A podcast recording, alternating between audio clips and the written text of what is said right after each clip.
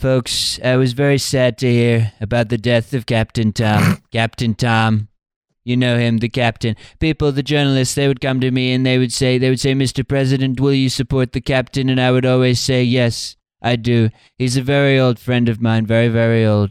The scientists actually, they don't know quite how old he is. People, they don't tell you that, but they don't. They don't know that. They can't tell you exactly how old, but they're sure that he was born before they invented the telephone. He's over 200 years old, and he would be there walking around in circles, walking around in support of the of the starving children, walking around in his little garden there.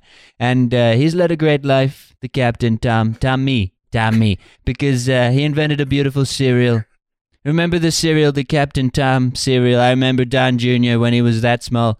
He used to eat it and he would always say, he'd always say, Dad, Papa, can I have some more? Can I have some more Captain Tom?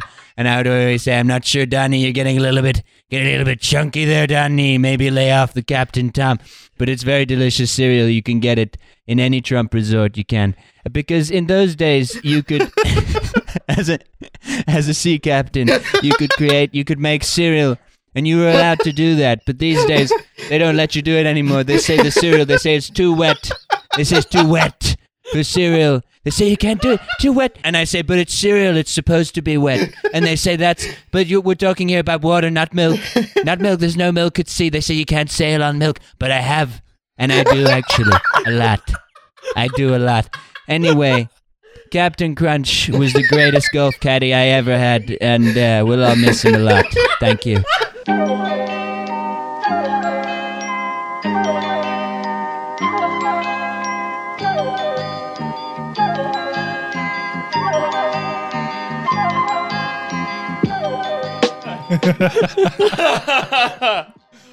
Awoo. Welcome to the podcast. oh, th- mo- moving moving words from a, a politician who whose departure we also uh, mourn. we do in a different way. Yeah. Oh my. Well, um, welcome to uh, Trash Future, where we are saying rip to uh, a guy who walked up and down his garden for a while. Uh, I think, uh, Mr. Mr. Former President, you paid him a beautiful tribute. Yeah, and I mean, he he got Thank to he got to go to Barbados and catch the novel coronavirus, which was his fondest dream. hmm I've got some things in the Caribbean I can tell you, but I won't talk about that here. Oh, th- thank you, Mr. President. You're still. It's great. It's great to be here. British Airways did this whole thing about like we mourn the loss of Captain Tom, and it's like, bitch, you flew him there. You killed Captain Tom. Don't, We're all trying to find the guy who one did this. it reminds it reminds me of like you know when RBJ RB yeah RBG died, um yeah. and uh it turned out that she had gone to a wedding like a like a Because week or so someone before. was like, "Wouldn't it be Yeah. wouldn't it be epic and bacon if she officiated our wedding and then she died?" it's very funny to think of the epic bacon people being RBG guys now. Mhm. Well, they're they're all like that. your your wedding your wedding was absolutely li- epic, and now we have Jeanine Áñez on the Supreme Court. Mm. Yeah, she's still carrying that Bible in there. um, she just drives in in her giant Bible. Um, That's yeah. right. So look, hey, we got a lot to get to get through today. Um, and I was thinking it would be fun if we talked about a little startup, Uh, okay. an SU, a classic. Start it up. An SU. yeah, we're starting it up, Listening gentlemen to the and trash ladies. future pink papers. Start uh, your up. mm. Uh, the startup is called HIP. Hmm. It is called Does it HIP. does it um infect Captain Tom with the novel coronavirus, killing him? It would it would be a good place to get the novel coronavirus. So it's a restaurant. Ooh. No, it's not a restaurant. It does involve an enclosed space. Although, like all of these, it's again, actually as a service. Like the least useful refinement you could make. It involves an Uh-huh. enclosed space. Is yeah, it? I, I learned how to be specific from Bill Clinton in the '90s. Is it like um uh like a ch- changing room where someone gives you like dressing advice? Uh huh. I'm thinking about the hip thing, in enclosed space, like a, like a personal shopper, but you have to be in a cubicle with them. So, like you say, it's like a bathroom cop, but for changing. rooms. Basically, yeah, it's a bathroom, the bathroom fashion police. Okay. We don't care what gender you are, but sir, those cargo shorts are very last season. Um, what what season was Cargo Shorts in? I don't know. Not Last this one. That's not this one, certainly. Uh, the- here's okay. I'm just gonna. The hip doesn't tell you very much. I'm gonna give you a little more. The future of work has come to your company. Oh, again? Hussein, No. what do you Oh, think? no. I'm, so, I'm so sick of the future of work coming to my company every week when we do this segment. Are you concerned that the future of work might come to our company? I'm very concerned I'm going to be replaced with the Chinese dick sucking robot. no, we're all we're all just gonna be replaced with Chinese rooms.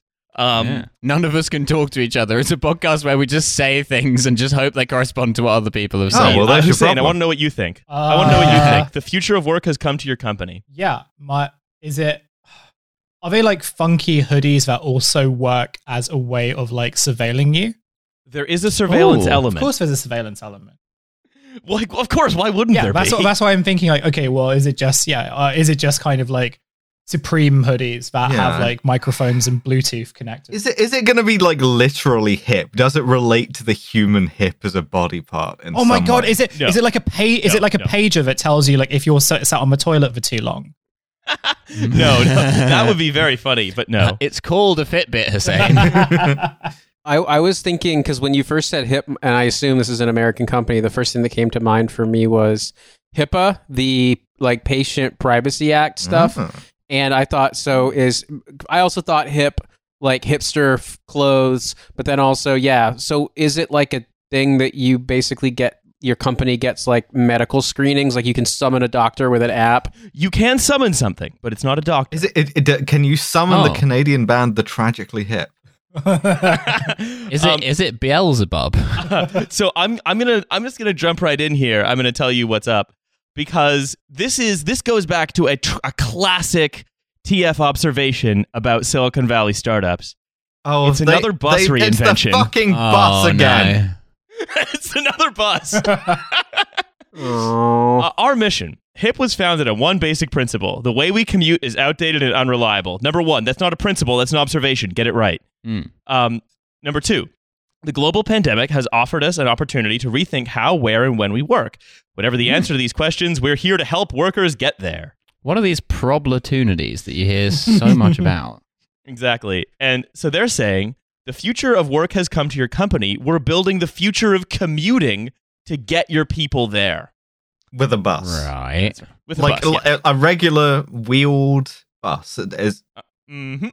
Is it a It's got nice is it really a seats. bus, or is it like a slug line thing like they have in DC, where it's like unofficial carpooling, or is it actually a bus? Uh, it is okay. So basically, here's, here's what they say: it is an easy to implement shuttle solution. So you could just replace all of that with a bus. Okay. Uh, It is Uh-huh. a so I'm going to replace that with bus. It is a bus designed to provide safe, reliable rides to work, attract and retain top talent, and provide measurable returns on investment. Attract and retain top talent. Why? Because they can't leave the bus. like it's like it's like the film Speed. Like if the bus goes below fifty miles an hour, it explodes. So you have to stay on the bus. So, yeah, try joining another company, but you'll have to jump out the back of the bus and take your chances. Is this like Uber for people who have buses and vans? Is this like if you don't have enough money coming in when you've done the fifteen hundred dollar a month van rental startup, mm-hmm. you can use your van to become a bus No- part not- time? so what it is is it's for companies to offer shuttle services to for to and from work because they don't want their workers using public transport because ah, of so COVID. y- you They- too they all- can have a Google bus, but like Oh, yeah, exactly. it. without Google money. Because one of the things that a lot of companies do outside of Silicon Valley is that, like, if they, for example, are located in a not super attractive location that's easy to get to, like if public transit goes there, but it doesn't go right up to like walking distance, they'll do bus services already, you know, from the train station or whatever to their offices. So this is already kind of baked in in like the premium white people jobs tier in America. Mhm. So you're basically saying this is just that, but it's sort of It's an app. COVIDified. Yeah, it's, Yeah. it's making it. It's making it. A, s- it's being sold as like a COVID solution. Like top talent doesn't want to be in the office, Yeah. and somehow they can't. They they can't work from home because I don't know. You you make a, uh, an ice cream juicero, so you need them there. well, it's, they, they call themselves your back to work partner. Oh boy. uh, where the commute is a Uh. key barrier to reopening work sites safely. Our technology platform gives you the tools to plan and manage, and our service options give you the total flexibility to scale your shuttle programs. So basically, what this is all about is let's get people back into work, and let's do it by making public transport uh, a disease-ridden lower class poor service. give everyone the coronavirus. yes. Well, and let's and then let's have like corporate provided elite forms of public transport that uh, you can't get on if you don't work for the company. So you can Ooh. then go to the office and fucking cough on each other Yeah. all day. Because as we all know, the coronavirus definitely will not enter offices unless it's And invited also in. give the respects poor business. bastard who's driving the bus the novel coronavirus. Uh huh. That's correct. Yes, yeah, all the buses will be driven by Captain Tom. yeah. that's right. Um, Captain Tom coming back as like Ghost Rider and just driving the corporate shuttle Yeah, as part of our fucking memorial program, every bus driver in Britain will now be forced to don a full body Captain Tom Oh, no. They they must Hmm. be they it's Captain Tom becomes the uh, an honorific for um for British bus drivers. Also, we're gonna name a we're gonna take the city of uh, Brighton, which has had it too good for too long, and rename it Captain Tom. That's right. I'd be in favor of that. Actually, Brighton sucks. but anyway, so um, yeah. So the, basically, what I think is very funny is just that what they have done essentially is they've said, hey, what if we had instead of public transport for everyone Mm. that's well funded and clean and safe and stuff, what if we made a second tier of public transport? That was specifically funded by companies to get their workers to and from work, and we put that tier above the public tier. Hmm. uh, oh, because the it'd be structure. Yeah, it would be like a like a second tier.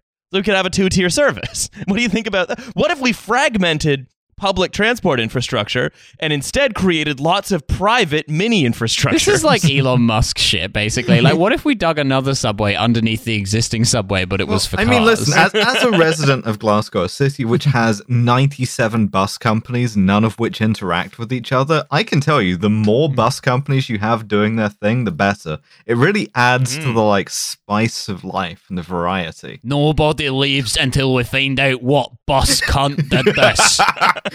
That's right. And so basically, like it's the platform manager that Mm. also has the service provider. So you can connect with service providers, then they get like white labels and stuff. So like if you're a service provider, right, you have to like rebrand your bus like a hip bus. Um, Cool. So it's like uh, it's like uh, OYO in that way. Oh, it's the company that destroys bus companies? Maybe. I- That's maybe. All, all of those hideous, different but distinct corporate bus liveries just turning into plain white bus is going to be both Every bus looks like the secure mental institution Yeah. bus. It's almost Um, depressing. Like that's how grim this is. Is that it might make me nostalgic for First Bus. I'm just I'm just trying to figure out what it means when it says attract top talent because this sort of seems like it's like Well, because they can sell you on like you should come and work for us because we have a luxury bus. right. So like rather Hmm. rather than having to kind of like walk 20 to 30 minutes or take a series of other buses to get to your shitty job um Yeah, which We'll would have give you- yeah. logos on them as opposed to just being white. right. Also, this is America. Like in, mo- in like almost outside of like New York and Chicago, basically everyone drives everywhere anyway. That's because Vasquez public transport everywhere else sucks, right? Yeah, well, that's why the uh, that's why the companies offer these shuttle buses uh, to make sure no one develops any public transport, and that in case anyone does, it's kept as like a lower Well- tier residualized service. The thing about it is in San Francisco is that people want to live in San Francisco, the city, but Yeah. the big jobs, a lot of them are outside yeah, of the like city. Google in- runs in- the bus to its campus yeah, and whatever. so yeah. so basically, if you have the money and you can live in San Francisco and you want to like be there, you the, the the way that they attract people to come work for them, one of the ways is that like you don't have to, you know, take San Francisco's relatively unreliable public transit to get to Palo Alto and then suddenly be in fucking Palo Alto or Mountain View or wherever and not be able you because then you're at the station and you can't fucking get to the campus which is not next to the train station. Mm. So they yeah, started and doing these things where, fucking sucks. yeah, where it's sort of like reverse, uh, like your normal commute public transit of bringing you into the city center. Like this is the reverse direction. Um, but now they're basically just taking that model and being like, what if we did this any in other places so that you never have to worry about taking the subway in New York or Path or, or Long Island Railroad or fucking Metro North or anything or like the T in Boston or stuff like that. Because I mean, there are cities in America with relatively functional and reliable public transit. I mean, like weirdly, uh, one of the places that has a decent elevated train is Miami, for example. Mm. But like they're not reliable enough pretty much anywhere. And especially outside of New York, uh, really outside of New York City, there's not a lot of places where you can legitimately not have a car. And so I, I don't know what the what the angle here is. Like if they're selling this just for California, or if like they're trying to do it in places like Chicago. Oh, everywhere. But but I mean, as Milo said, it doesn't really make sense to do it because I mean, like, yes, there's an there's a light rail in Charlotte, North Carolina. There's a mm-hmm. light rail in St. Louis, Missouri. Like they're relatively new, they exist, but like very few people are able to live where you can like have a job that's close enough to one station and a place to live close to another station where it makes sense to be their sole method Wait, of so you're saying that a, a startup that we're doing as a segment on the show doesn't make economic sense? Because they, right now they mostly work in New York and New Jersey. oh, got it, got it, got it, got it, got it, got Um, it. So here's I, I, earlier. no-show I also said that there was uh, there were some elements that were uh, re- relating to surveillance. Uh, because if you have the platform, the hip like com- commute management platform, you'll know when your employees buy tickets, Mhm. and then also Wait, they have to buy tickets Yes. for the corporate provided transport. Yeah, so, They're diff- so that different you can peop- yeah. surveil them, of course. Different things are available. Like it's one of these platforms you can make them charge tickets if you charge for tickets if you want. Platforms don't determine what the employer does with it. Like you can set a price if you want, you can not set a Right, price if you want. But on the on the most basic level, this is from TechCrunch. The HIP platform connects companies to bus and shuttle providers, offering route planning and has a contact tracing tool to help companies track COVID 19. Companies can also use the platform to set vehicle capacity controls sure and add health and consent that we forms. won't use the contact tracing thing for anything else. I say as Mhm. we watch Amazon change the timing of red lights at a, in a town where the warehouse is trying to unionize. hmm Wait, what? They're, that they're happens. changing the timing of, of traffic lights so that the people have to stop and like uh like th- I think it's either It's to disrupt them from running into one another outside of work. yeah yeah yeah What?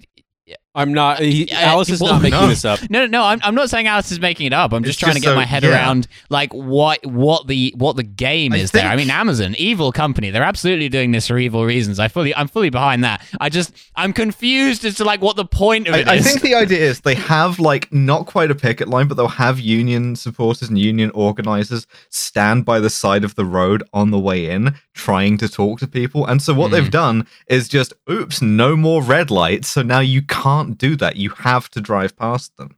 Mm-hmm. and who has just let Amazon do Uh, this? city government. I mean, Yes, I mean, Cool. city government's basically like, well, if Amazon leaves, then everyone loses their jobs. So I guess we'll have to let them take over control of the traffic lights. mhm. Yeah, that seems very normal. I, lo- I love how just like everything Amazon does is just like Lex Luthor shit at this point. Like, you will surrender control of the traffic system to me. They're like, what? Because if you don't, economic insecurity will surely Just follow. trying to do the Italian job to a town in Alabama as a bit is just because you're bored. um. Anyway, so yeah, I, I think that's uh that's very One of these interesting. hip They're like, yeah, we're gonna. s- One of these hit Yeah, buses just spying on perfectly everyone. balanced over the edge of a cliff. Hang on, Anyway. lads. I've got a brilliant idea. I'm gonna move on. I'm gonna move on a little bit. I'm gonna. I've I have some headlines uh, about the Labor Party. Oh, good. Oh. Our favorite Oh, organization. Sweet. I, I made Yeah. I made like a New Year's resolution not to talk about the Labour parties. So I'm in a very interesting predicament right you should now. just boycott this Okay. like the Soviets and the Yeah. uh, the 80 Olympics. That's right. Uh, who, if anything Hussein talks about is about the Australian Labor Party. That's uh, right. Any similarity No, to you. this Labor Party is uh, the, only, entirely the, only, the only coincidental. Labour Party I recognise is uh, the only Labour Party that matters, which is childbirth. That's right. That's you right. got you Yeah, gotta the you gotta childbirth like party. respect the Irish Labour Party, who have like one seat but did manage to snag the Twitter at Labour, like with a U. So the Shadow Chancellor has recently declared that Labor is pro-business. Cool. Uh, where the Hmm. Shadow Chancellor has defended Labor's stance on business and insisted it does want to work with the business community. Uh, Shadow business Chancellor. community, Shadow, Shadow, people of Shadow, Shadow Chancellor. Ed, oh, sorry, that's a that's a headline from 2015. Oh. Sorry, sorry, wrong headline. That's from uh, six years ago. Uh, let me just do uh, uh, the, the headline from this year. So ahem, this is this is it from a speech from the labor leader. I stand here re- today ready to lead a new generation now leading labor. Be in no doubt, the new generation of labor is different with different attitudes, different ideas, different ways of shit. Sorry, sorry, sorry. I knew you were That's from doing. A, I 2010. knew you were doing a bit because that was actually too good to be Starmer. Like, it's not a good speech by any means, but it's also more declarative than anything he's ever said. so yes, uh, that's right. That's right. I, I found the one from this. So this is the one from 2021. Sorry, everybody. I'll get it right this time. It says Sir Keir Starmer will seek to reset his faltering leadership. This is a head, Sunday Times headline. With a pledge to make Labor part the Labor Party unashamedly pro-business. Unashamedly Sorry, I kept getting it wrong. pro-business. Yeah. I kept getting it wrong those previous times. Before Uh, those this- were- business shaming. Before this, Yeah, we were before this. shamedly pro-business. We would do, Yeah, we would do some right. pro-business, but we would feel bad about it. Yeah. We were in the closet for our pro business tendencies. You know, right. and, we and it wouldn't let sense. business hold our hand in public. We were just like, That's right. Uh, We had internalized anti-businessism. Yeah. We know that the way to win back red wall voters is by letting Amazon change the traffic lights in in like all of Newcastle. That's right. yeah. So well, well, that's the point, right? The Labor Party is called the Labor Party because it's for people who love working. that's right. They right. love to go to work. They love to go to their job. They love having bosses and making their bosses happy. I was thinking about this today because uh, it was something about like Keir Starmer talking about the Labour Party should be unashamedly pro-business, and I was like, "What does this remind me of?" And it took me a minute of thinking. I'm like, "What does this? What does this remind me of?" And I'm like, Matt Hancock's Tory leadership campaign, because this is my one of my favorite things that has ever happened, which is when uh, there was some like uh, Boris Johnson was reported as having in some private meeting when people brought up the effects of Brexit on business to have said "fuck business," and some reporters put this to Matt Hancock during his leadership campaign, and he's and he's like, "Well, I don't think that's any way to talk about business." And he's like, "What I what I say is fuck fuck business. We're very big on supporting business."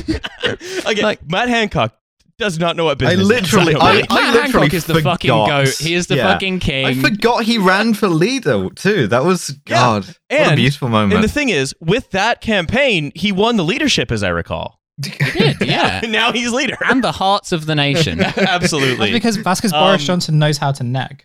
That's right. So yeah, this is this is just basically this has been a week. Now I know we we have a thing where we try not to talk about the British Labour Party too yeah, much. because it Generally, sucks. yeah, it sucks and it's stupid. It's a busted flush, and you shouldn't care about it. However, it sucks. what has happened this week is a number of just extremely funny things have come out of the Labour Party and the Labour Party leader's office. Can we can we, summarize them broadly as lurching rightward for no Yeah, real we are- reason? We are we are cor- well. I think the real reason is that uh, this is a right wing party controlled by right wing Oh, people, yeah, and they are fine, but- you know exercising their politics. Like that's the reason. However, I think that the reason we're going to talk about these today is that um all of what they have said in the last week is extremely funny. Uh, and uh, really sort of brings to mind a party that absolutely knows why it is in politics and what it is there to do, other than just you know act as the left side of the ratchet to the right that keeps anything from you know getting materially better. Fucking awesome. I mean, it reminds me a bit, I think, of a conversation that rather you and I had recently when we talked about the what we thought at the time of the Labour, Labour leadership election, which was that broadly all of the candidates kind of sucked. Starmer was obviously going to win, and that we both thought that like if Starmer won, there would be like a rightward shift in the politics, which has happened. But we also thought that at the very least that would come with a commensurate general like slickness of delivery in a kind of Blairite vein. Like, okay, the politics would start to suck, but at least it would be like effective media management. You know, like Starmer would like play well with the media. He'd know what he was doing. It would all be like very slick and well organized. And like that just hasn't fucking happened. Like that was Corbyn's weakness, and he is worse at it than Corbyn. Like he's just it is like if you put fucking Corbyn and David Cameron in the machine from The Fly and combined all of their most incompetent aspects to produce the all the kind of like ham robot shit of David Cameron and most of his politics, and then that kind of like dithering awkwardness of Corbyn. And Starmer's just like going, "Uh, well, I think actually I'd, I would like to agree with the Prime Minister first of all, whilst also saying that I agree. so he's he is essentially uh, you know what he is your your impression of Starmer. I figured out what it is. Okay. It is Uh, it is Alan Partridge at three quarter scale. it's, it's a double just a O little Alan. Partridge. Yeah. It's No, yeah. I mean, I, it's genuinely, it's like when you elect someone who looks like an Easter Island statue as your labor leader, you, you at least expect him to have like an imposing, foreboding voice, but he talks like Alan Partridge too. you have a fucking Alan. nerd statue. so um anyway so this is this is that the, the pro business thing is just like the most recent one and like you can talk about what pro business means. The fact is it's not very well defined what it actually means. We can kind of like he, he said he doesn't want to go to back to austerity and whatever. I, i'm not trying to like read the tea leaves or do like south sideology to figure out like what's going Yeah. on here but what is very clear is that he's just sort of like allowing himself to be led by focus grouping and no Awesome. no place is that more evident than in the report that just got the consultancy report that labor has commissioned that just got released Man, you And remember? I love, you remember about six months ago when that uh like labor uh think tank came out with.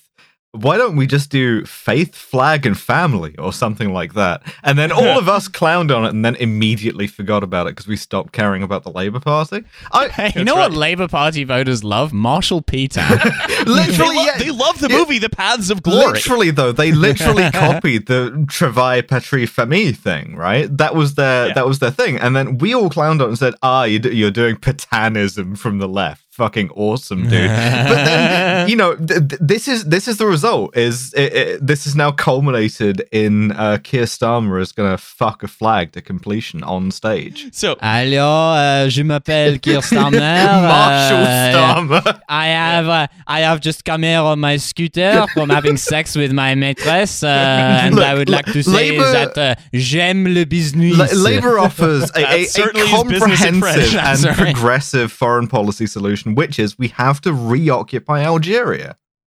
so yeah, um, here- that's here's fucking right. here's some of the stuff from the report oh yeah that's that reminds me that's, that's like I want to go to a fucking Labour Party fa- fa- focus group and be like, I will never forgive them for the Corbyn era until they reoccupy Algeria. Until- and Starmer's like, in- oh fuck, we've got to do it. In- we've got to reoccupy Algeria. Until Algeria. Keir Starmer ties himself to the Polisario Front and the people of Western Sahara.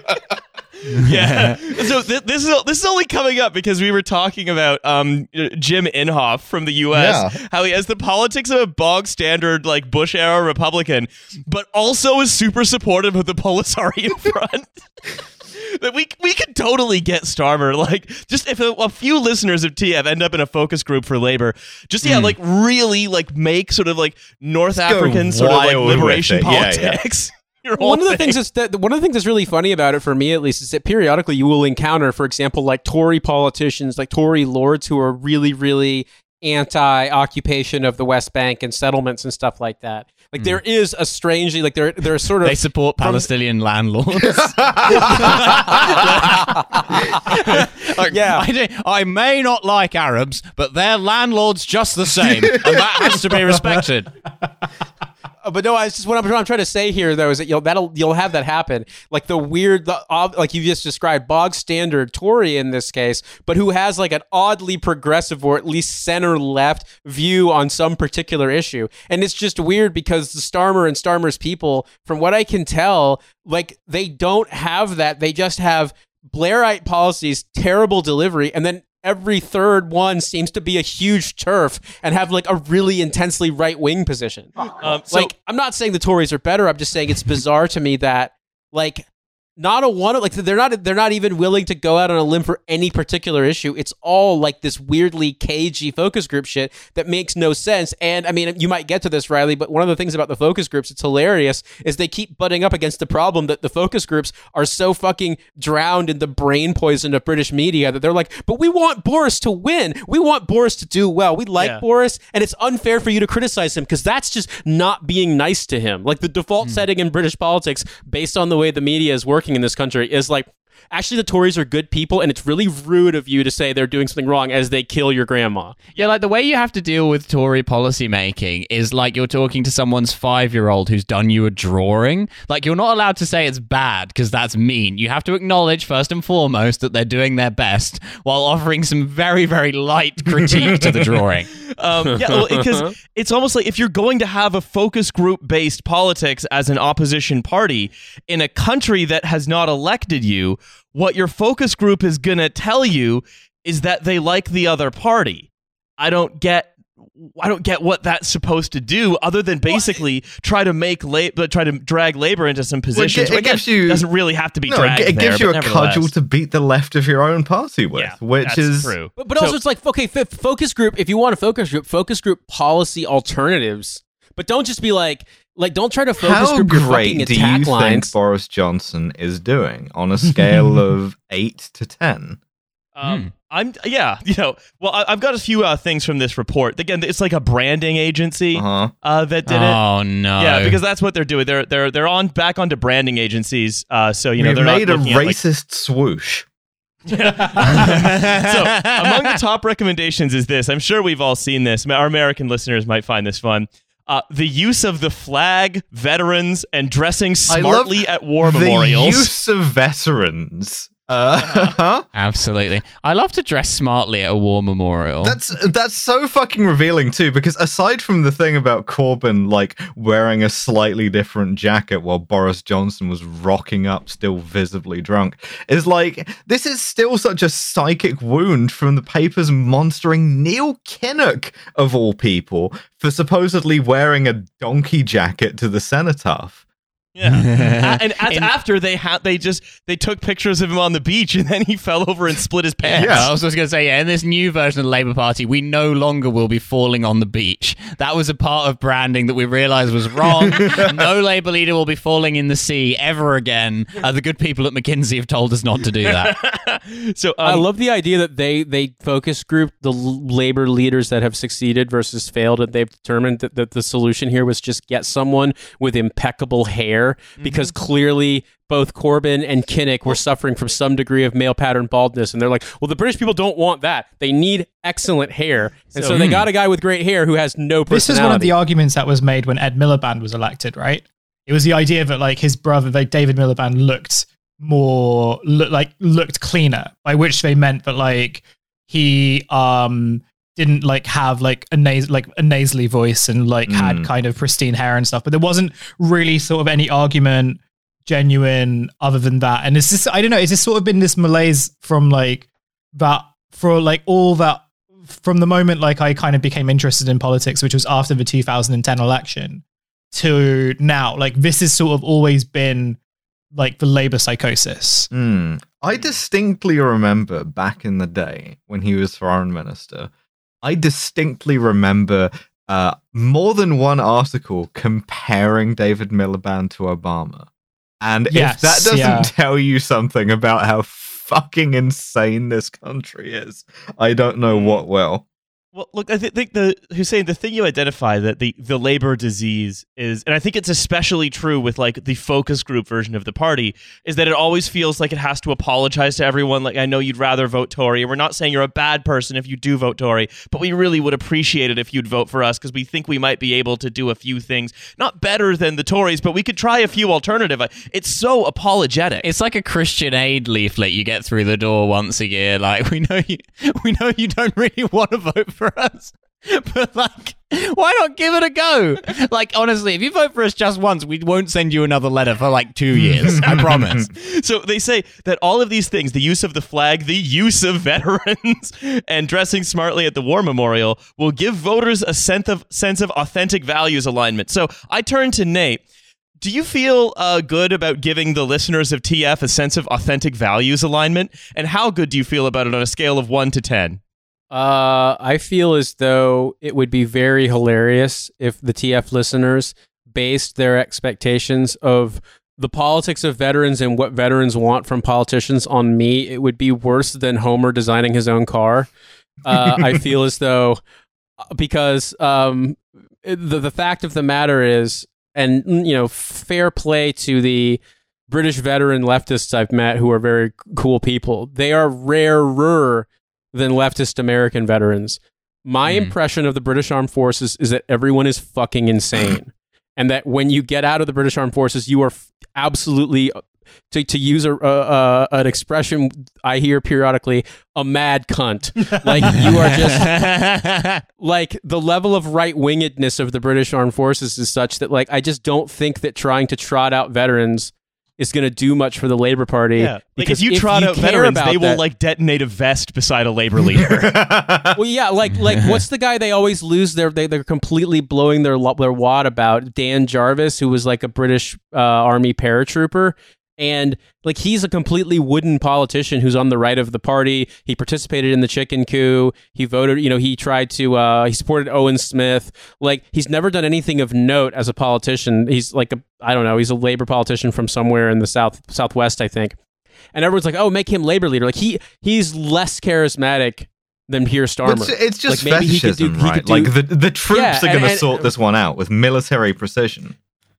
Yeah, the, look, the like, lawyer like, couldn't li- do it with forensic cross examination, so maybe the troops need to do it tactically and you know with uh, tactics. And, and let me let me let me be honest with you too. Like, it's four o'clock in the morning. We are going to be leading the Labour Party focus group.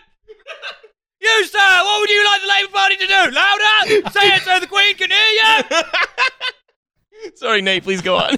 Well, no, I'm just laughing because that's very very good. I TF listeners may have heard the story that I had a, a British Army uh, color sergeant as my the the first sergeant of my infantry training course. He was on loan basically from the British Army. So at the first formation, we basically got yelled at like that. And I was just like, what? The, what the? I don't even fucking understand this guy. He was too mad for the British Army, so they gave him to the Americans. Well, well, no, and I've told the story on the stream, I think, before, but like that we were on a machine gun range and that I, um, the machine gun I was firing fucked up and I was trying to fix it. And it was like a live fire thing. And I took a knee, and I guess because I had raised my head above the parapet as I was trying to fix the machine gun, I suddenly hear, Are you bulletproof, sir?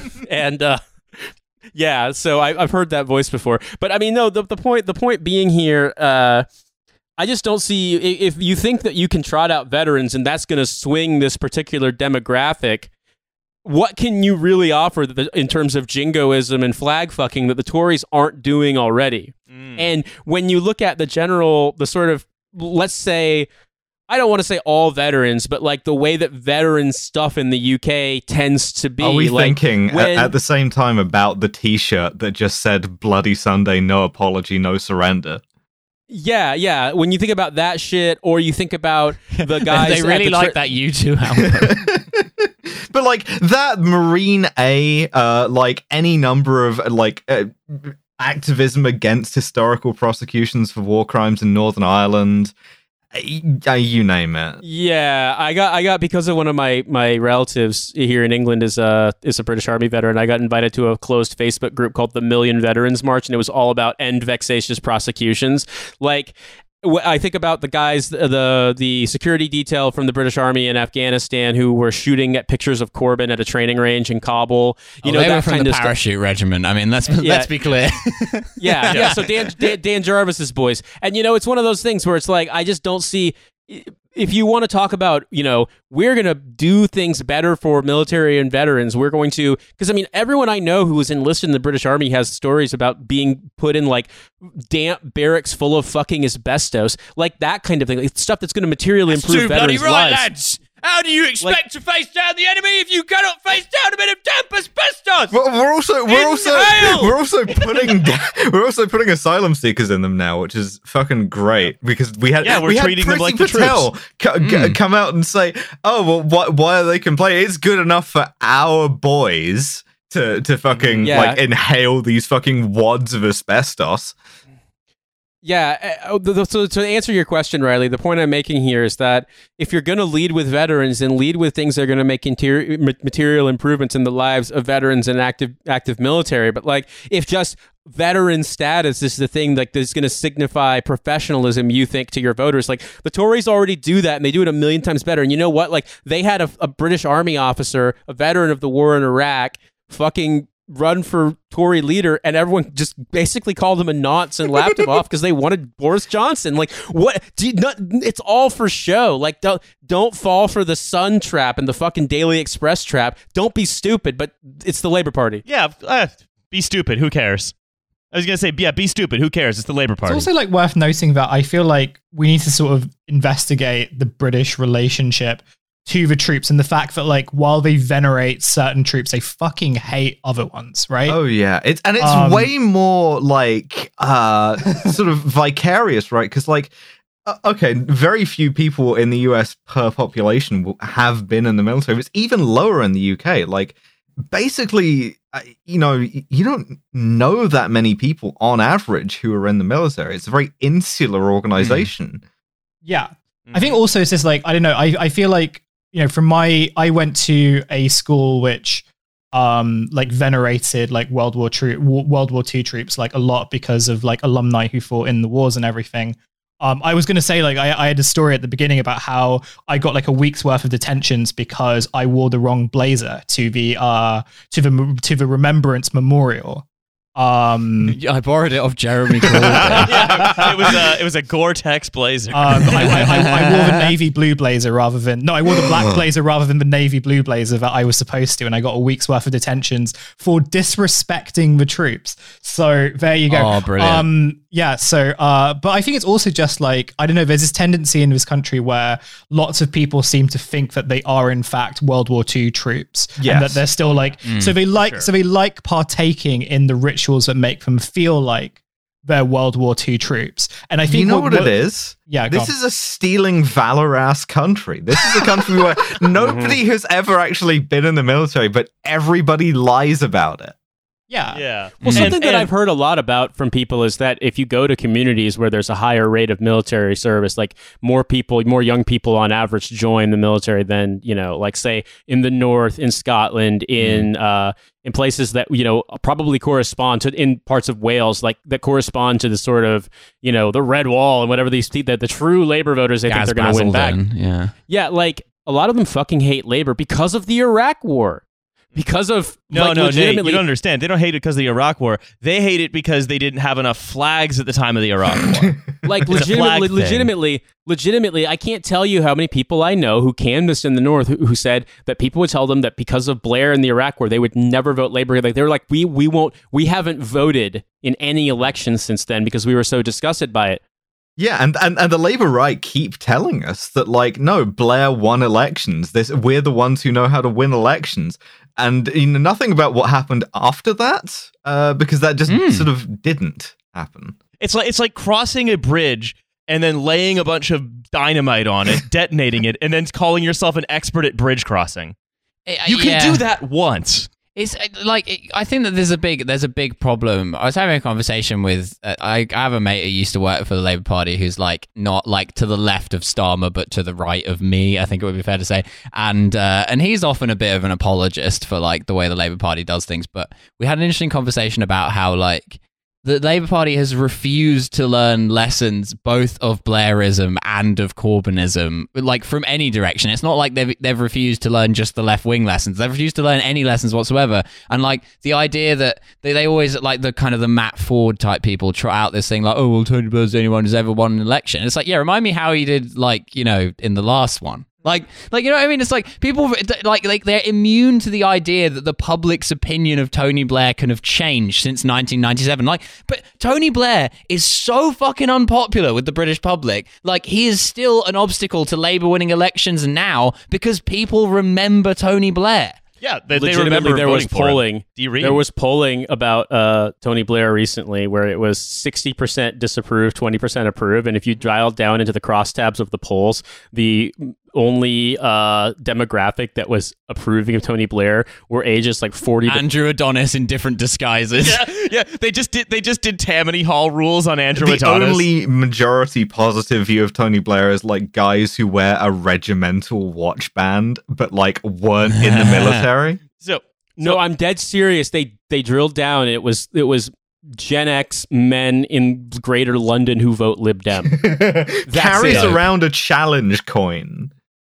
Yeah, a, a D Ream challenge coin. like I, I think the kind of like constant trusting around of Tony Blair is also interesting as like a phenomena because it kind of like actually gets to the heart of like what the Keir Starmer problem is. Because like I don't know, my thinking, my very charitable thinking about Keir Starmer is that like I don't think he's technically really done anything wrong per se. Like or anything. Right. Well, he hasn't really done anything, but even the stuff that he has sort of done or said, like it hasn't necessarily been like outrageous or it hasn't really been kind of like really objectionable. Like, you know, very Certainly wasn't contagious. right. Well, I think But- I think be- beyond the stuff that we could have again, we expect a right wing labor to do like purge the left, all that stuff. yeah. Right. I think, but like even despite kind of saying all the supposed like right things, right? I'm just like with with air quotes here.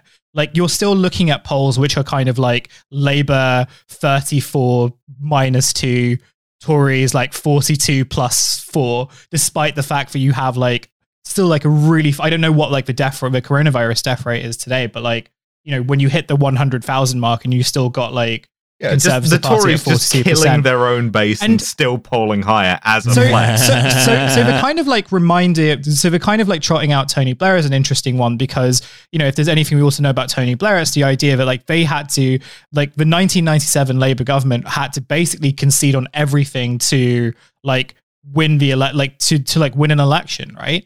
Um, Hmm. you know, they had to kind of concede on so many things. So when Tony Blair has brought out, like my thinking is very much like, okay, so the only way that you think that your party that you care about so much that you like are cheering on kind of a purge of anyone that might threaten it the only way that you think that it's going to win is through even more concessions than the last time like there's kind of so, so there's even like a lack of yeah so there's even kind of like a real lack of faith among the kind of Mm. few Starmer zealots that there are right Imagine being a Starmer zealot, by the way. Uh, so, but uh, move, moving it on just a little bit. Uh, here are a few more, th- and also by the way, Hussein, I think you point that out, right? Like, a few things to note about that. Number one, it is like that is an improvement in performance, and I think that that's not down to anything about Keir Starmer. I think that's down to like the fact that the papers are no longer saying that he's going to give the country to Hezbollah. Um, Yeah, And and I and, that's why I won't vote for him. yeah, exactly. Uh, I want to bring the, the not just the winemaking, but the politics of the Bekaa Valley here. Um, anyway, Hezbollah love winemaking. that's that, it's. Uh, we'll get into that later. Um, Join us on the stream for that one. anyway, um, but uh, but it's true. Like, he has like recovered that. But the fact that he's unable to like crack that forty percent ceiling is, I think, why we're seeing a lot of this now. Right? There was an article in the Times the other day that was like, oh, maybe Starmer should consider stepping stepping down and letting Hilary Benn or Harriet Harman take over. Oh, I swear there are a bunch of people who work at national newspapers whose entire job description is to raise my blood pressure. and also the political profile of of, of like uh, Yvette Cooper. just just like total also rans who no one gives a fuck about. Like, oh, oh, you know who could win an election? Harriet fucking Harman. Like, what? What are you smoking? Like, what? Like, I, I, I just don't understand. Like, I'm not the world's smartest guy, right? But like, how do you look at Harriet Harman and be like, that's what the country needs, right? Like, the people in the red wall, like the people who are on the fence about the Labour Party, will see Harriet Harman and think, yeah, fuck yeah, that's my gal. I mean, uh, Harriet Harman is my MP, and once again, it would be like, yes, great idea. Uh, appoint a, a Blairite turf whose own constituency hates her in a safe seat job for life, who basically represents one of the most Remain voting constituencies in the country. Yeah. I'm sure that's absolutely what you want to win back the people who, whether or not you believe all the bull. I mean, the, and this, the, the the monstering of Corbyn did affect this. Like the primary animus here was Brexit. They wanted Brexit. They want they want to kick out the foreigners. That's what they want because the media tells I them that, that the, the foreigners are making the bananas gay. Like I'm telling you, like Br- Br- bringing bringing it sort of bringing it back though all in sort of into like this one big little package right? This is clearly the they they are they have hit the problem of the forensic ap- approach isn't working And you can see the media just going back into its normal cycle, which is telling them that uh, maybe you should just be more like the Tories. And then also but having them uh, suggesting that they nominate a bunch of people who've also lost a bunch of stuff uh, to the leadership roles. But what they have to do, make sure they have to do, is just stand up in front of the flag. Now, um, this is the this thing is that why this was we just- don't talk about the Labour Party. Is because it just makes us all angry for nothing. Yeah, exactly. so uh, getting getting back onto a few of the hits here, right? This was just a consultancy report from a branding agency. It's important not to overstate its importance, but also it's very funny to me that apparently uh, leaks said that within hours of the report being uh, commissioned, a bunch of uh, WhatsApp messages were sent out saying that everyone should use Union Jacks for all of their header images and not uh, red. Hell yes. So you know, uh, so here here are a few more. Here are a few more things. Here, uh, Milo, Milo, blood pressure down. Here are a few more things. Okay. Uh, does Keir want an elected head of state? No. Is he a proud patriot? Yes. But what about his past support for abolishing the monarchy? Well, we all reflected what we said when we were in our Cru- 20s. Krusty's good friend, Mr. Black. Keir has been proud of what the monarchy has done to help the country through the pandemic. And now we're going to list what the monarchy has done to help the country through the pandemic. Number one, William and Kate went on a train journey. Uh, the the Queen showed up on fucking Piccadilly Circus to tell Uh-huh. us that we would be able to hug our grandmas again. So here's no here oh, here's another little bit. Uh, Keir Starmer's spokesperson went on to say the royal family has been a beacon of hope for millions. Uh, no, it hasn't.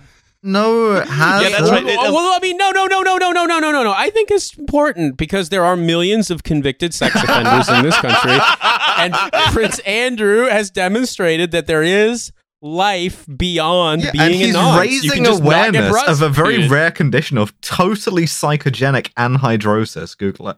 And say and, and say what you will, but he put he put Woking on the map in the way that no one else has been able to. That's right.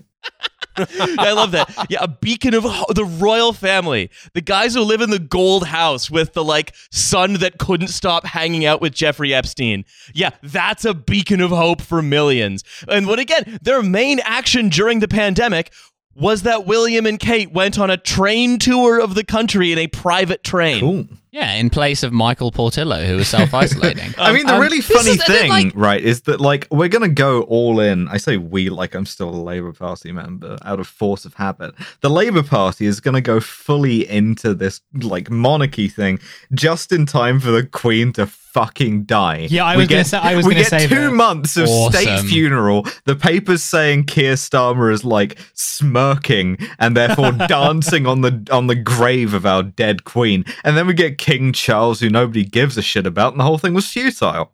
Well, this is the thing, right? I think that, like, uh, again, once again, the Labour Party just being absolute marks, which is what, and not in the good way, uh, just like continue. What I continually fail to understand about them isn't like how they lurch to the right or they do shitty things or whatever. That all makes sense. It's the way in which they just cannot fucking work out when they're being asked a bad faith question. Like, if they're asking you as the Labour Party leader what you think about the royal family, your only op- your only option is to be like, ask me a proper question, you fucking idiot. That's all you say to that because the royal family is like a pointless issue to engage about. Some people like it, some people don't. No one gives a fuck. Like both the people who like it and the people who like don't like it do not give a fuck about it. And so like, there's no point. Like it, it doesn't matter. Just don't don't talk about it. Refuse to engage. They're trying to own you. Just tell them to fuck off. We, we also we also have like another example about like the 1997 like Labour Party and how you know one of its critiques was that it was very it was like really like ironclad in terms of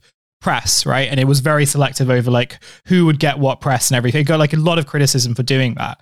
But I think about this now and I'm kind of like well maybe that was probably like the only that was like one of the only ways to sort of like manage a naturally very hostile press to Labour, regardless of like how much their leader has capitulated. And like, you know, for again, for all the kind of like talks in comparison to Blair, like they haven't understood that like very basic premise, which is if you're going to run with this strategy, like you're going to have to like really piss off a lot of media Yeah. people, including like the kind of Guido Fawkes, like the, the, the Guido Fawkes unit that is now thing I never media. thought I would say, but you actually kind of do need an Alastair Campbell figure.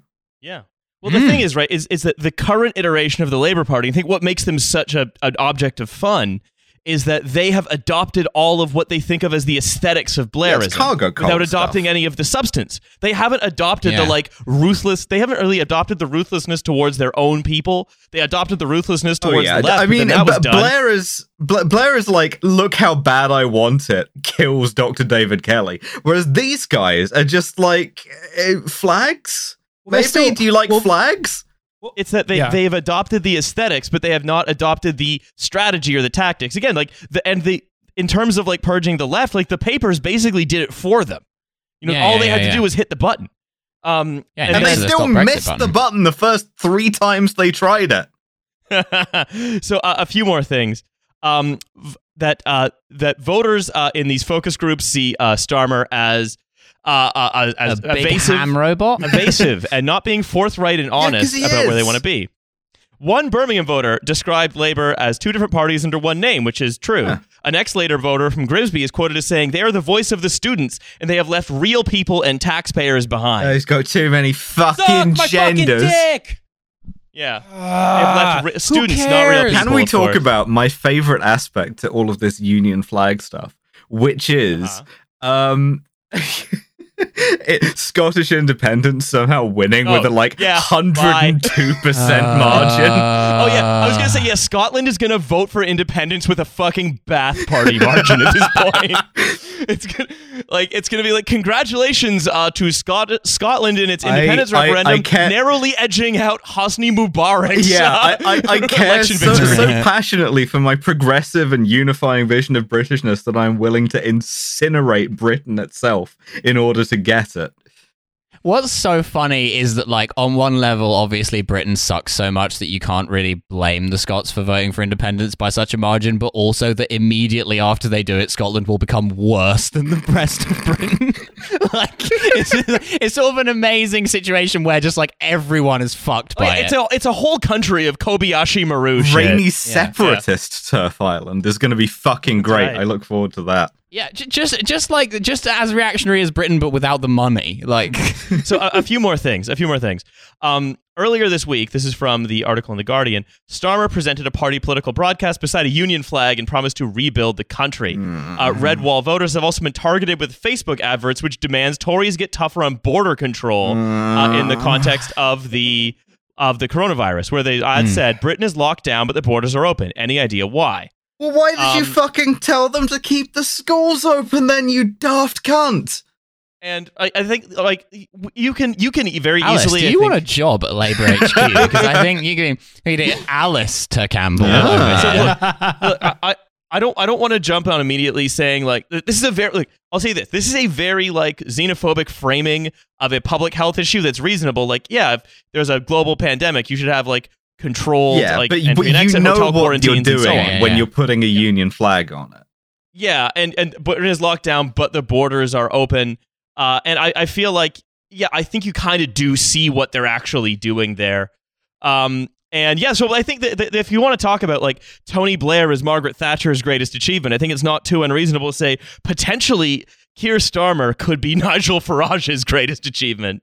Oh wow, that's a dark Mm. thought. Yeah.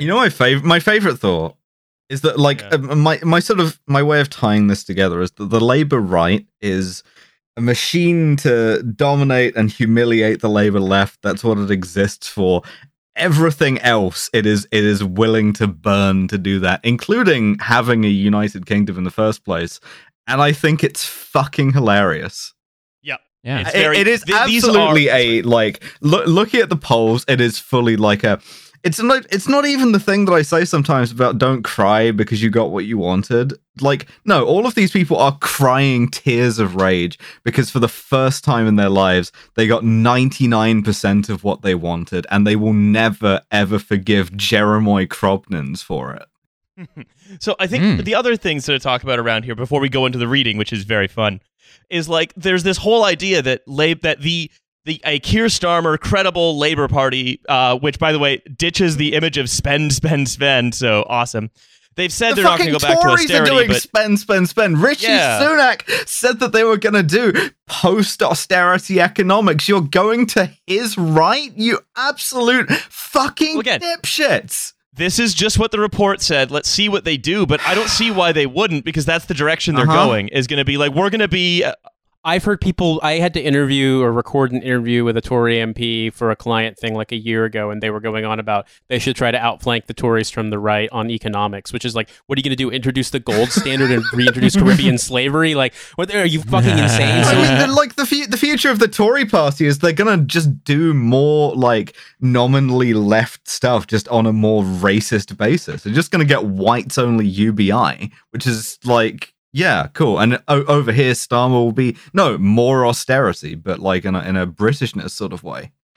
Trash Future is forced to become to become a Tory podcast because the Tories end up being the most left wing party in the well, UK. like basically, like th- there's dangerously close to being one party in the United Kingdom, and it's the Tories. Like, Yeah, I, well, I, number one, number one, I think there kind of is one party in the United Kingdom. It just has two brands. Um, number two, not even I think like not even that anymore. Like, I, I think now it's just different Tory wings. number two, uh, I think like it's it's uh, like let's let's like journalists do like to say, oh, is the Tory party or the Republican party finally going left? And it's like all of that stuff uh, that there is going to be like shitty and res- anything they do that's like nominally um sort of like at least like state capacity building e- e- e- e- e- even For instance, the the, the biggest like uh, peacetime stimulus spending that the Treasury has ever done was we give you ten pounds to get the coronavirus by eating out. It's it's all gonna be it's all gonna be monkey's paw shit.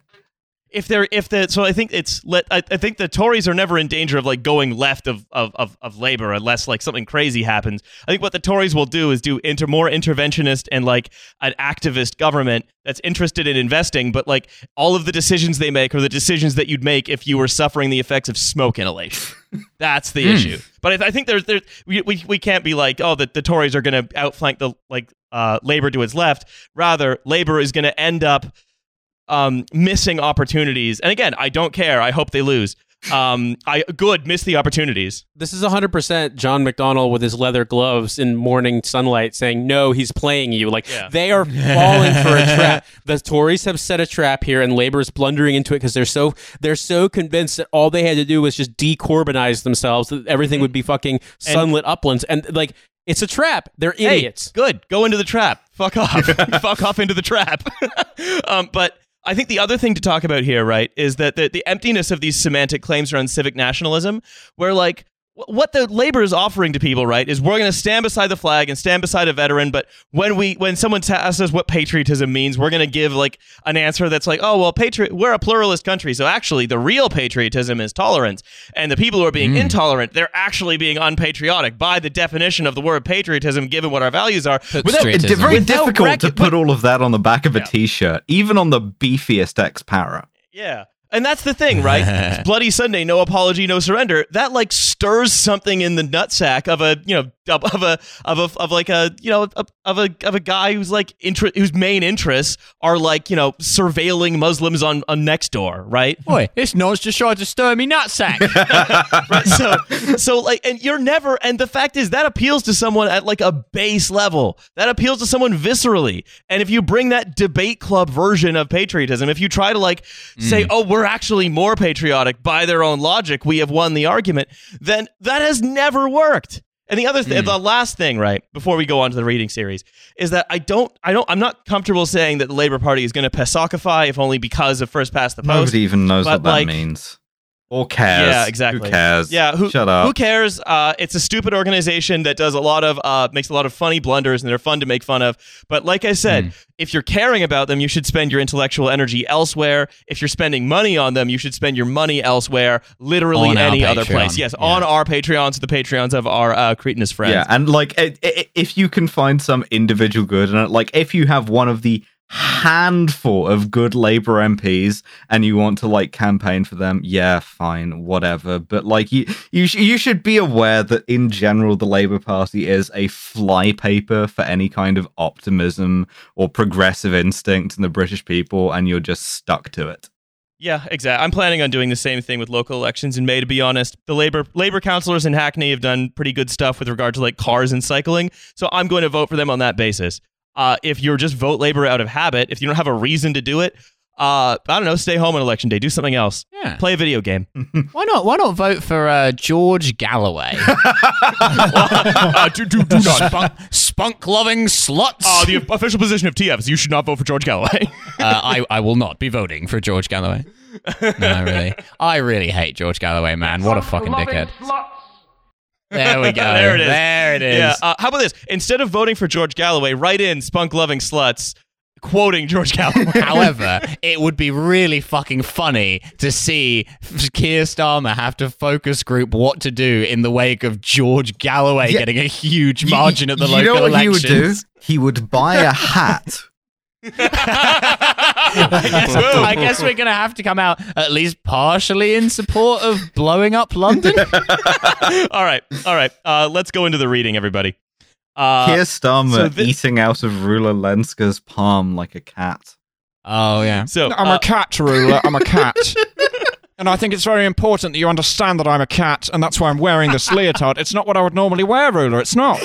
so um yeah I, I think we've gotten basically everything interesting out of that like i said there wasn't even Oh, a this whole is episode this has been but physically bad for us to do. We shouldn't hey, have done hey it. you want to you want to you want to have some rejuvenation yes, please.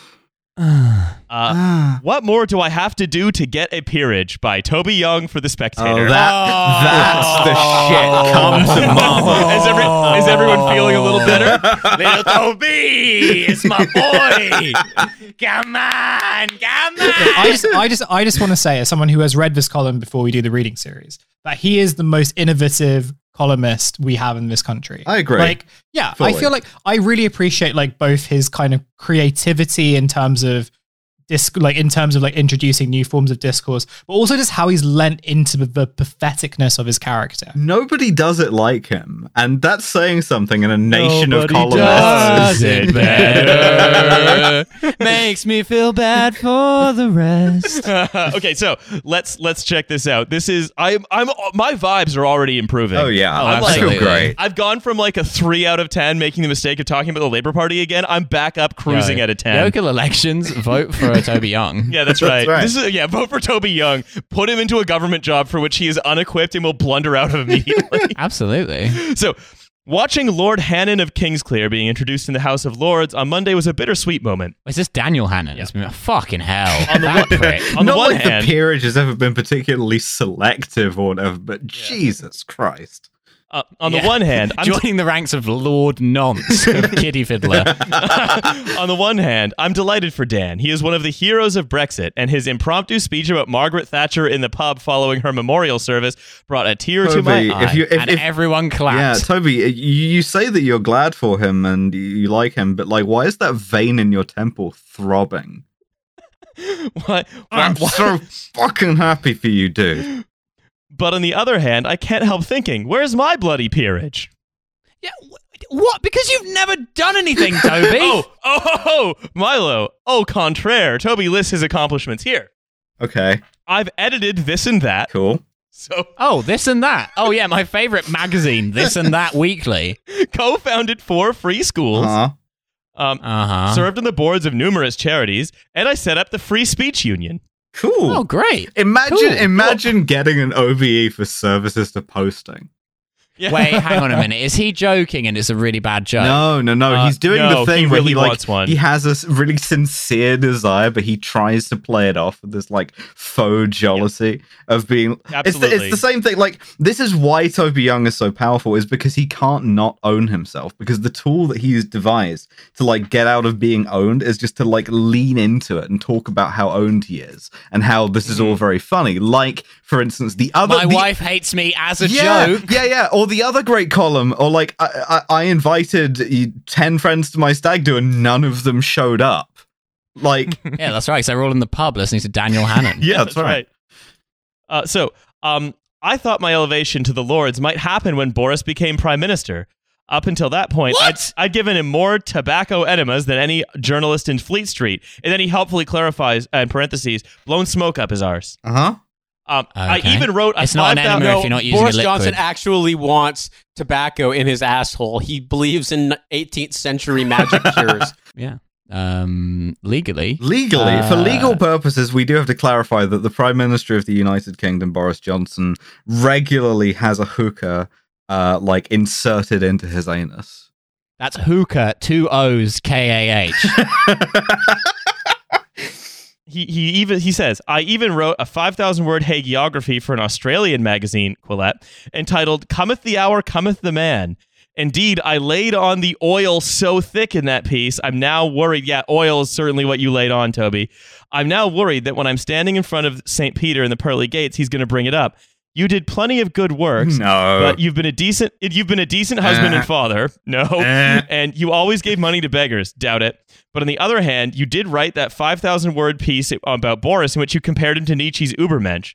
And it's like, Hmm. Hmm. um, Cool. and it's like, okay, so are, did you do it as a joke? Because you certainly didn't seem to be doing it as a joke at the time. Is it, it- he's literally being like, "Oh, why does Prime Minister Boris Johnson keep giving keep giving uh, peerages to guys who treat him bad, like Daniel Hannan, when he could give them to nice guys like me?" Literally, I have simped for the Prime Minister so much, and yet he won't even fuck me. What the fuck? um, it was Boris who got my hopes up. In September of 2011, he was mayor of London. He opened up the first free school as helped to set up. He made quite a good joke as he cut the ribbon. The Secretary of State for, State for Education has given a new word to the English language. He said, referring to mutual our mutual friend, "We give, they gave, he gove. He gove us this school." Oh, mate, Toby, mate, come he on. He remembers that word for word. Word come for on, word. mate. this guy, this guy's a fu- no. It, it- the thing: is like I'm I'm upset again now. he believes he's, he is a he is a he's a Renfield, but he's like he's a Renfield who's like I don't Dracula. You know what a character. Anyway, I'm a Renfield for you, him. you know what my favorite thing is? He he like has this column has destroyed any chance. Not that there was one anyway, but like he, he won't get a peerage now because like after this, y- y- Mhm. it's it. Th- Yeah, even his wife's not going to fuck him after this. Well, yeah, after this, Milo. Yeah. I mean, if she was fucking him before, this would be the last straw, surely. um. Uh, anyway, so he says. Uh, I can't say I'm particularly enamored by the ermine or even the 305 pound daily attendance no, allowance. you No, the big really, really want both of those things, dude. No, the big Mm. attraction of the upper house is that it would force Caroline to take my name. When we got married, Oh she said she'd never change her name. wife! Yes! And again- Yes, my wife doesn't want to fuck me, so I have to become a lord! Yes! And again, the whole thing is written as, oh, this is a joke. This is a joke. That's mighty specific for a joke, Tobes. I think that, uh, and also given all of your other columns, I think you hate your family, your family hates you, and you're desperate to become a lord, so there's some purpose to your life. Which, because uh, things he doesn't uh, list in this is that he's like, his last thing he did during COVID was like he started a blog saying that co- basically like lockdown shouldn't happen and COVID's all overblown. Yeah, look, Toby, listen to me, mate. Your best chance of becoming a lord appear in the House of Lords is if, in some sort of like ironia sud be type situation, they contrive to make Heston Blumenthal a lord, and due to a confusion of identity, you accidentally they hit you with the sword, and then you're the lord, and they make a rom com about it. Heston Blumenthal, Agent 47 situation. Yeah, exactly. So he says it was the same story with David Cameron. We were at Brasenose together back Oh, when good uh. Toby is at pains to remind you that he was in uh, Oxford, and when he was still prime minister. He went to Oxford in the same way that like the kids that they let hold the players' hands play for Manchester United.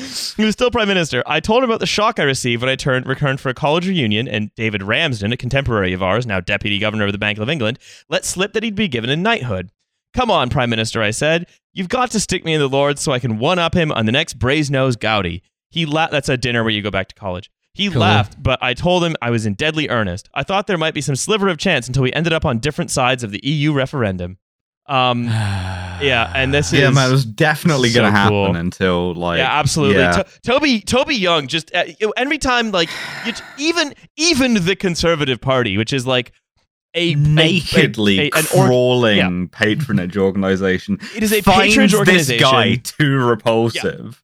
He is he is Mm. too cloying, doubling and repulsive, tripling revolting. down on it. He's just like, please respond, please respond, please But- respond, please respond. I sent you a picture I made of myself wearing the robes. Please give me the peerage. Toby Young doing the same thing to Boris Johnson that that SNP uh, minister was doing to that 16 year old boy. Hey, Yeah. hey, Hey, hey, hey, hey. Hey, he's, what's up? he's dying to Derek Mackay, uh, Boris Johnson. hey, do you like rugby? um, yeah, no, Just to- to- to- to- grooming Toby the Young. fucking prime minister is such a Yeah. Um, what was so funny about that was that it was an attempted grooming. You don't often hear of that, like a grooming that failed because you were outsmarted by a child. like the whole reason that grooming is illegal is because it's not really a level intellectual playing field between you and the child. So when the paedophile just gets like bullied and nagged by the child, it becomes hilarious. I realize the prospect of me becoming Lord Young of Acton is about as likely as Katie Hopkins being made a dame. Oh, he's Wonder even why. picked out the fucking place too. Yeah. It- now, now the ultimate own is to uh, is to make her a dame. abs- the the sp- of the No Toby's Club. Katie Hopkins less stupid than Toby Young because Katie Hopkins is right wing as a grift. Toby Young is right wing because he wants people to like him. Um, but whenever a new list of honors comes out, I cannot help running my eye down it and thinking, "What's that oxygen thief being given that? He's achieved nothing compared to me." Stop bandying the word oxygen thief about Toby. Come Mate, on, that's mate. a glass house. yeah. Um, so yeah, just I think the most pathetic man in Britain who is unable to stop writing about like all of the indignities that he must suffer on a daily basis, either at the hand of his family, his employers, the general public. And my uh, the favorite government. part is he thinks, he believes, I think, desperately, sincerely, that this comes off as like ironically self effacing and self aware Mm. instead of just, oh, pathetic. It's really. Every- yeah, he, thi- he thinks that he's the protagonist in a Martin Amis novel Mhm. when in fact he's basically like he's somebody who gets his pants pulled down on MTV's Punked. protagonist in a Kingsley Amis novel. yeah, he's lucky, Jim. Every Toby Young uh, column has exactly is. the energy of those YouTube nutshot compilations. oh, yeah. Yeah, here's a load of times I got hit in the nuts. anyway, I'm not owned. Uh, uh, so um, to Toby Young from TF Podcast, uh, consider YouTube. Yeah. Did, did you know that you can buy the little lapel pin that they give you when they give you an MBE or an OBE off of eBay for a fiver? You can just do Here you go, that. Toby. Do that. What are they, Yeah, they going to do? Hannum's Fucking his. check? I don't think so. Here's another thing you can do. If you're still a member of the Labor Party after all this episode, Take buy take a House of Lords pin. Yeah, take Use that the money mo- for monthly that. dues and take that and spend that on getting yourself a little OBE pin. Yeah, or get Toby Young an OBE pin. I'm sure Yeah, he'd just appreciate keep it. your sending him OBEpins.com. ironic OBE pins. Aha, owned. That would be very funny, actually. Uh, do, do not do that, of course. Um, anyway, I think Only do it in a non threatening way. Uh, do not do it at all. There is no way to construe it that is legal. Um, uh, so I think that's that about ends us for today for this free episode of TF. Uh, it's been uh, a good time hanging out with all of you as ever. be young in a just sort of fucking like Howard Hughes type situation, like tormented by all these different honorific pins that keep arriving in the mail. Yeah, I've, Like, I've I will sent. never be a Knight of the Garter. God damn you, Moriarty! yeah, I've sent Toby Young a fucking like Order of the Red Eagle or something. I've sent him a bunch of czarist decorations they don't issue anymore as a Yeah, he- joke, and he's just I, yeah, I gave- furious. I, I, I gave I've given him a, a, an order of the of the um of the Vitesse Red, but he just accepted it. Weird. That's right. yeah, to- Toby Young, Paramvir Chakra. so okay uh, i want to say thank you for listening to all this don't forget Yeah. we have a patreon five bucks a month you can subscribe to it this week uh, we talked to artist jessica eaton all about the strange financialization of the fine art industry and all of the morbid symptoms that produces so I'm, we've and recorded also, that what already honors she should get. yeah we um we we've uh, talked about that uh we excuse me we've recorded that already and it's a really good episode i'm very excited for you all to hear it It was very fun. uh, also, uh, The Bottleman, by the time this is out, the Canadian podcast I do with Dan Boeckner, uh, will be out. It will be out. It will be available. You can listen to it. it. will be out for a rip, bud. It will be out for a rip. So if you want to hear me and Dan Yeah. Boeckner of Wolf Parade and Operators talk about Canadian politics Yeah. with uh, various guests, then you should download The Bottleman. yeah. Yeah, you and got also politics the up there? Yeah, the the Patreon for uh, Masters of Our Domain, the Seinfeld podcast I do Phoebe Roy, has now launched. So if you like your uh, the Balthazar speedboat type thing that is loosely about Seinfeld, uh, maybe drop a sub to that. Speaking of Phoebe Roy, I believe 10K Posts also has a Patreon now as well. When, w- wait, when is this coming out? uh, Tuesday. Uh, no, so it'll be out the following week. Okay, uh, disregard that. 10K Post does not have a Patreon. But we will have a yeah, And but, never but- will. but we will have a Patreon soon. But in any case, I keep forgetting to like plug 10k posts. So like, listen to 10k posts. We we're like, you know, it's it's a fun show about posting and being online and having a good time. Mhm. That's right. That's right. Um, Hussein, Phoebe Roy, and Toby Young hosting that one. that's, that, that's he's the uh, he, he's the funny one. That's right. Yeah, he's a real card. Can't believe Uh, they all right. brought Toby Young in as third mic. uh, and also introducing the uh, the sixth uh, member of TF, Toby Young. Toby Young spending Hope months future. writing articles about how much he loves Nick Mullen because he wants to be let on Come Down. Isn't that fucking loser Adam Friedland on Cum Town? You won't have me. I've achieved so much. I started a club of people online who are friends and who will like yell at people if they're done- mean to you. Yeah. All right, all right. Um, that's all all for us today. Uh, see you in the bonus episode. In the bonus. Into the Bonus. bonus chamber.